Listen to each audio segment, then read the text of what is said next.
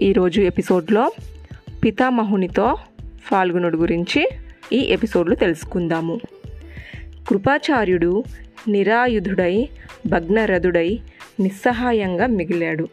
ఎదురుగా విజయోత్సమైన విజయుడు గాంధీవం ధరించి అలు పెరగని ముఖంతో చిరునవ్వులు చిందిస్తున్నాడు. మరి గత్యంతరం లేక కృపుడు భీకర శక్తిని అభిమంత్రించి ప్రయోగించాడు. భీషణ అగ్నిజ్వాలలతో ఆ మహాస్త్రము అర్జునుని వైపు సాగింది. సవ్యసాచి వెంటనే తన గాండివాన్ని ఎక్కుపెట్టి ధీటైన అస్త్రాన్ని సంధించాడు. ఆచార్యుణ్ణి అస్త్రము మార్గమధ్యంలోనే గాలిలో కలిసిపోయింది.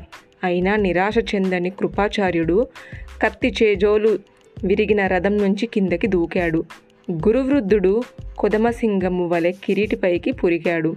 మరుక్షణంలో అర్జునుడు మెరుపు వేగంతో ఆచార్యుని ఎదుర్కొన్నాడు.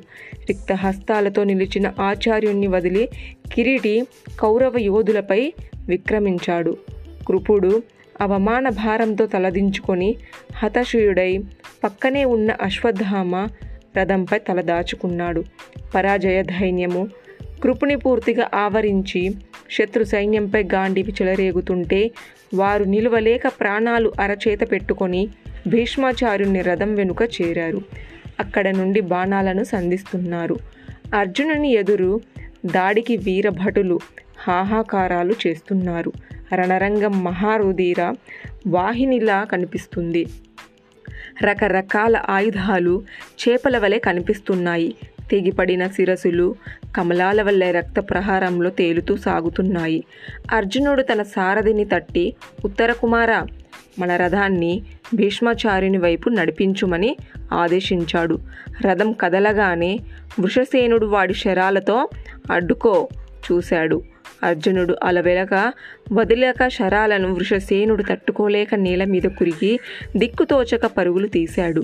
వృషాసేనుని పలాయానం గమనించిన దుశ్శాసనుడు శకుని దుర్మకుతి విహంసతి మొదలైన వీరులు క్రోధావేశంతో విజయునిపై విజృంభించారు. వెంటనే కిరీటి వీరావేశంతో వారి రథాలను కూల్చాడు.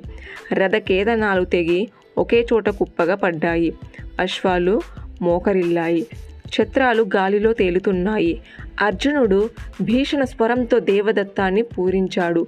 గాంధీవి విజయగాథను సాంకేత మాత్రంగా అధ్వని వినింపజేసింది. దుశ్శాసనాది కురు ప్రముఖులు పారిపోయి ప్రాణాలు దక్కించుకున్నారు. పకపకా నవ్వుతూ పార్థుడు ఆ దృశ్యాన్ని వినోదిస్తున్నాడు. ఒక్కసారి గాంభీర వదనుడై సారథి అడుగో కురువృద్ధులు భీష్మాచార్యుడు అటు నడిపించు మన రథాన్ని అన్నాడు. రథం భీష్ముని వైపు పంపించాడు. అర్జునుని ఆవేశం చూసిన భీష్ముడు వీరశంఖం పూరించి యుద్ధానికి ఆహ్వానించాడు. గుర్రపు గిట్టలు లేపుతున్న ధూళికి ఆకాశం ఎర్రబడింది. వాటి సకిలింతలకు దిగంతరాలము మార్మోగుతుంది. ఇటు కిరీటి అటు భీష్మాచార్యుడు. శౌర్య పరాక్రమాలతో అస్త్రశస్త్ర విద్య నిపుణులలో ధీటైన వారు సరిసాటి. కౌరవసేన పోగొట్టుకున్న ఉత్సాహాన్ని తిరిగి పుంజుకున్నది. భీష్ముడు తన శరాలను పార్థుని రథకేతనం నుంచి రథచక్రాల వరకు వరుసగా నాటారు. అందుకే మాత్రం చలించని పార్థుడు తన బాణజ్వాలాలతో భీష్మునిపై అగ్నివర్షం కురిపించారు. అర్జునుడు ప్రయోగించిన దివ్యాస్త్రాలకు తగు రీతిలో భీష్ముడు జవాబులు ఇస్తున్నాడు. గాంధీవం నుంచి బయలుదేరుతున్న వివిధ శరాలు లిప్తపాటులో తత్తునీయలు అవుతున్నాయి. సహనం కోల్పోయిన అర్జునుడు ఒక్కవాడి బాణంతో భీష్మాచారుణ్ణి వింటినారిని పుత్తరించాడు. భీష్ముడు కోపదృగ్ధుడైనాడు జూలుపాటి ఇడ్చిన కొదమ సింహం వల్ల గర్జించాడు. రథంలో నుంచి వేరొక విల్లు అందుకొని పార్థునిపై అనేక భీషస్న భీషస్త్రాలను గుప్పించాడు. అదే సమయంలో భీష్ముని చక్రరక్షలు క్రూరాయుధాలతో అర్జునునిపై దాడికి దిగారు. ధనంజయుడు ఏమాత్రం చలించక మెరుపు తీగ వలె ప్రవర్తించాడు. ఏకకాలంలో అందరికీ ఎదుర్కొన్నాడు. చక్రరక్షకుల తలలు గాలిలో తేలియాడాయి. భీష్ముని బాణాలు మార్గమధ్యంలోనే బుగ్గి అయినాయి. రథస్వాలు మూర్చిల్లి నెలకొరిగాయి ద్రోణాచార్యులు మొదలు సామాన్య భటుని దాకా అర్జుని పరాక్రమానికి నివ్వెరపోతున్నారు. ఆ సమయంలో అదను చూసి భీష్ముడు ఒక ఘోరాస్త్రాన్ని సవ్యసాచి ఎడమ మూపును గాయపరిచాడు. ఆ రుధిరధారను చూసిన కౌరవసేన ఉత్సాహముతో జయ జయ అని ధ్యానాలు చేసింది. ఆ దెబ్బకు అర్జునుడు బెబ్బులి వలె గాండ్రించి భీష్ముని చేతి ధనస్సును ముక్కలు చేశాడు. మరొక విల్లు అందుకోవటానికి తాపిక వాడి శరాలను ప్రయోగించాడు. ఆచార్యుని పక్షస్థలిపై కరకూటములు గుచ్చి మూర్ఛ కలిగించాడు. కురు వృద్ధులు కనుగుడ్లు తేలినవి. అది గమనించిన సారథి రథాన్ని దూరంగా మళ్ళించాడు.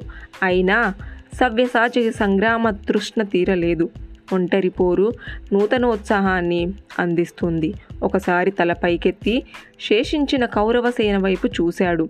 తన మూపును ఇరు పార్శాలలో ఉన్న అమ్ముల పొదులను తిరిగి గట్టిగా బిగించి సరిచూసుకున్నాడు. దేవదత్తము ఘీంకరించింది. ధనుంజయ ధనుష్టంకారము యముని మహిషపు లోహ మంటలలో సవ్వడిని తలపించింది. అశ్వత్థామ కర్ణుడు ఉన్న తావుకు రథాన్ని నడిపించమని ఉత్తర కుమారునికి సూచించాడు. పార్థుని రథము పరుగు అందుకున్నది. తర్వాయి భాగం నెక్స్ట్ ఎపిసోడ్లో తెలుసుకుందాము.